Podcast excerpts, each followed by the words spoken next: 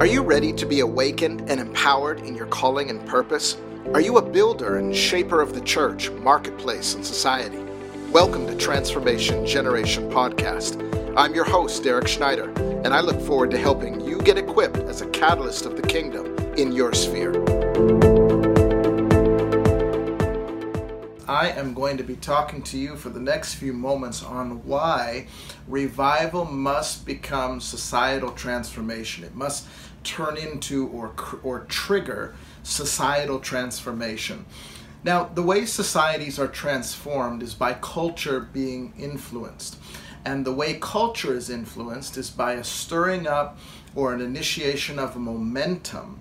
A, there's a detonator, there's a trigger, and it becomes a momentum, a critical mass of people believing in something and, and making that cultural, making it part of the fabric and D N A of a society, and then there is societal transformation. Now, we already touched on how revival begins with us, it begins in the church, it wakes us up, it's the alarm clock for us to go and and actually do something. We weren't meant to just sit and uh, have revival in the building every day. We're meant to actually go out. The reason for this is that you can actually have great church services in a nation and have the nation not changed. You can actually plant churches on every corner in a nation and have the nation not transformed into the image of the kingdom of heaven. You can actually be planting churches, you can be having incredible services that are kept inside the building and still not really be fulfilling the Great Commission of discipling the nation. I know that's loaded. You're doing some of, you're doing part of what it takes to disciple a nation, but it is limited. I want to explain to you why. If you take the nation of Jamaica, for example, Jamaica actually is a good example because it has more churches per capita than any other nation in the world. Yet it still suffers, the country suffers systemic poverty, systemic violence, systemic fatherlessness, and all kinds of issues, even though there's like a church on every corner. Why is this? Why is it that even in our own nation, we have great churches, big churches, great services and different things happening? We can have conferences where literally God touches down in that building, but yet the nation continues on a track to be worse today than it was before. Why is this? The reality is revival itself does not transform a nation. Only the kingdom of God does. And for the kingdom of God to bring all that it has, its answers, its wisdom, its its spirit, it's all that the kingdom is, for, for the earth or your city or nation to become the king's domain and to be a reflection of heaven, it means that it really has to be saturated with the Spirit of God. It really has to be saturated with the principles of the kingdom to the point that it is transformed. The reality is, as good as it is that your church is saturated with God and great services and signs and wonders and the presence of Almighty God, that's great, but God doesn't just want your church to experience Him. He wants the whole city and nation to experience Him. God doesn't want any to perish. So how do we take the stuff in our revival out beyond the four walls to become a catalyst of transformation of the culture? Well, the kingdom of God, because that's what revival carries. So the kingdom moves on the wings of revival. The kingdom of God must become systemic within the society. So it actually has to penetrate every sphere of influence and life. So it's got to get into the seven mountains. It's got to get into the business sector, education sector. Literally every sphere of the city or nation must become the king's domain, kingdom. King's domain. And for that to happen, it's got to go beyond the four, four walls of your building. And the good news is maybe your church isn't set up in the local high schools. Maybe your church isn't set up in the business community, but the members, let's not even call them members, the sons and daughters of the kingdom in your church, they do have a place in every sphere of society. Somebody's working at Walmart. Somebody's attending a university. Somebody in your church is involved in business. They all have various spheres that they are in, and they've been even given abilities by God from birth to go and be effective in those spheres. So if they get revived at the church, they are sent out as ambassadors to now transform and make the rest of society look like heaven or what's happening inside the church. Do you get it? It literally is a commission that we saw from the very beginning when uh, in Genesis, when it says uh, God made man is in his own image and likeness, and then he commissioned them. Be fruitful, multiply, fill the earth and subdue it. Literally, take the glory and the concentration of the kingdom that's inside the Garden of Eden and go out and multiply over the whole earth until the whole earth reflects the concentrated glory and kingdom that's in Eden. Woo! You know, even just, just you'll like this, even Eden, when we talk about the garden, actually, it's a complex word, but the original word is doorway. Literally an open portal where God's glory was and his kingdom was, and Adam and Eve were to be stewards of this kingdom. Not just praying all day, but also managing the earth, going out beyond the four walls of the garden, multiplying the glory. Well, the same commission exists today. When Jesus died and rose again, he settled the jurisdiction issue. What do I mean by that? He settled the authority issue. God operates by principles, and he operates within realms of authority. And so God doesn't just come in like a bully. He doesn't come in and steal. He operates in a way that relates to authority. It's just how he set both the spirit world and the earthly world up. And so prior to the cross, we see sort of a commission where it says, preach the gospel, heal the sick, cleanse the lepers, raise the dead, you know, and keep it in the house of Israel. Keep it in the church, for lack of a better term.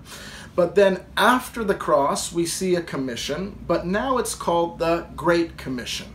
Why is it called great? It's because it's greater than the previous one.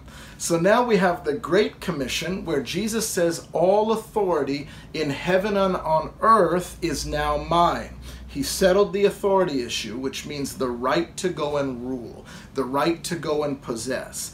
Because if Jesus didn't have authority over every sphere of society, we should then only have authority inside our churches. And that's where we function, and we turn them into waiting rooms or funeral parlors until we get to go to heaven. But no, Jesus said all authority, where? In heaven, good, and on earth has been given to me. He's saying, I settled the jurisdiction issue. The kingdom of God does not have to be limited to Israel. The kingdom of God doesn't have to be limited to your church building. The kingdom of God doesn't have to be limited to just this sphere of life or politics or whatever. No, all authority has been given to me in heaven and on the whole earth. Therefore, here comes the mission. Therefore, go and make disciples of all nations. I want to blow your mind with something that you maybe haven't seen before as it relates to how to take revival and make it systemic in such a way that the whole region reflects God's glory. Let me show this to you. When it says to go and disciple nations, nations is clearly the noun in that sentence. A person, place, or thing. Let me take you back to school. A person, place, or thing, the noun. We know that that Greek word is ethnos. So basically, any people group with some kind of culture qualifies to be a nation. You, we know Canada is a nation, but your university is considered a nation, an ethnos. Your city, your, your uh, Walmart, you know, these are all people groups with a culture. So when the Bible says to go and disciple nations, in Matthew twenty-eight, discipling the people group, if nations is the noun, we know that the verb, the action, what we are doing, is making disciples. We are literally making disciples of the nation. We are calling a people group to be a disciple of Jesus. This is powerful. Maybe even they don't all get saved, but they're going to function under you know, we're going to disciple them in how to live. So if the noun is nations, and keep in mind, God sees nations like he sees individuals. He calls Israel the firstborn. He sees nations like individuals, and he actually, just the same way he wants you as a person to be discipled, he wants the nation to be discipled. So if the noun is is is nations, and we're We're, we're discipling the nation as if it's a person, yes, that includes evangelism, but it's so much more than evangelism. Evangelism wins people to Christ one person at a time, and that's included in discipling a nation. But discipling a nation actually is about making the values of the kingdom of God become systemic throughout the culture until we are teaching them how to live. This is really important. That's why within the Great Commission it says teaching them to observe. Now, after that it says uh, baptizing them, baptizing them. So we're discipling them, the verb, baptizing them, the verb, that's what we're doing. Baptizing who? Baptizing the noun. We're baptizing the nation as if it's a person. So we're literally doing more than just water baptism of individuals. Just like when we disciple nations, we're doing more than just random evangelism. We're actually teaching the nation to observe a whole new value system, a whole new kingdom. And therefore, we're not just baptizing individuals one by one in water, we're baptizing, fully immersing, we're baptizing the country, we're baptizing the university, we're fully immersing every culture group in the kingdom of God. And when you begin to baptize, and I'm talking about more than a little sprinkling on the forehead, I'm talking about full immersion, just the same way that we take a person and fully immerse them in water and bring them up.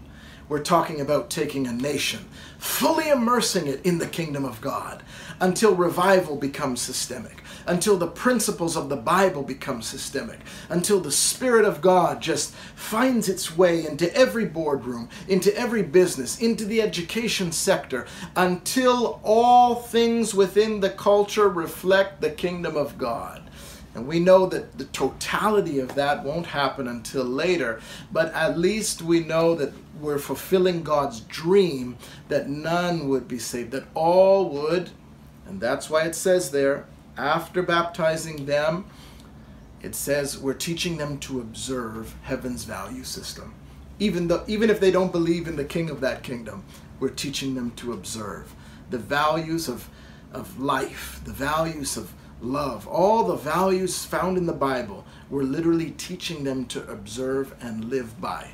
This is so powerful, and that's why it says baptizing them in the name of the Father, Son, and Holy Spirit. There's not an argument over a, or a fight over, did you immerse the guy in water in the name of Jesus or in the name of the Father, Son, and Holy Spirit? But that's speaking of identity. Causing a people group, causing a nation to identify themselves with Father, Son, Holy Spirit.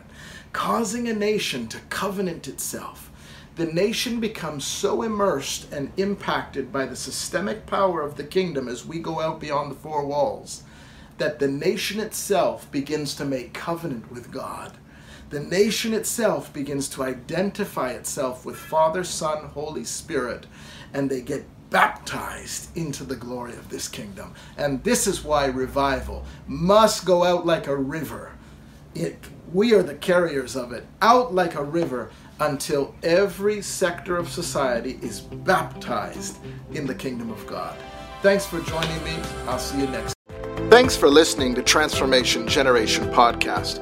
If you liked what you heard, visit History Makers Academy dot com to enroll in one of our cutting-edge trainings. Don't forget to like and subscribe to our YouTube channel, History Makers T V, or download our History Makers Society app today.